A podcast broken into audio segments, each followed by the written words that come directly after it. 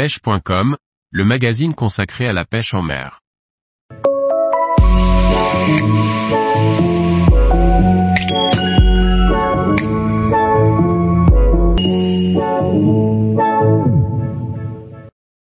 Les couleurs des antennes de flotteurs, une question de visibilité.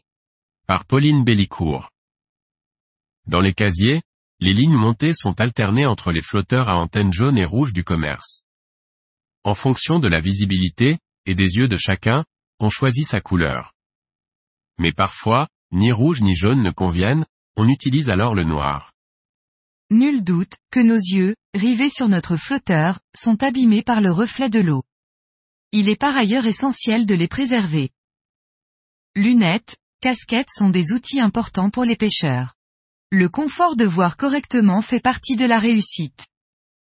Des antennes noires sont donc et aussi une bonne alternative. Certes, il n'y en a pas dans le commerce, mais il existe une astuce simple, pour le mettre en place, un simple marqueur. Il est toujours mieux d'avoir ces lignes dédoublées, aussi bien pour varier les hauteurs de flotteurs, ou plomb en action de pêche. Mais aussi de les monter avec les trois couleurs d'antenne, pour chaque grammage. Ainsi, en fonction de la luminosité du jour, le choix de votre ligne, se portera sur la couleur de l'antenne. Malgré tout, il vous sera possible, en cours de pêche d'enlever le noir, sur votre ligne fétiche du jour.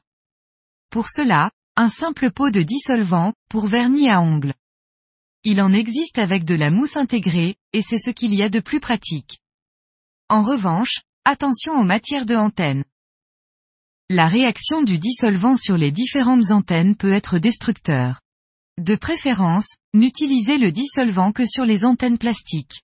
Toutefois, si vous êtes amené à décolorer, vos antennes fibres ou métal, vous risquez de perdre la couleur rouge ou jaune d'origine. Il existe des vernis pour les repeindre. Donc rien n'est perdu. Avec un marqueur et un dissolvant dans votre casier de station, vous pouvez améliorer votre confort de pêche. Et nul doute que votre femme prendra plaisir à vous accompagner pour se refaire les ongles à vos côtés. Tous les jours, retrouvez l'actualité sur le site pêche.com. Et n'oubliez pas de laisser 5 étoiles sur votre plateforme de podcast.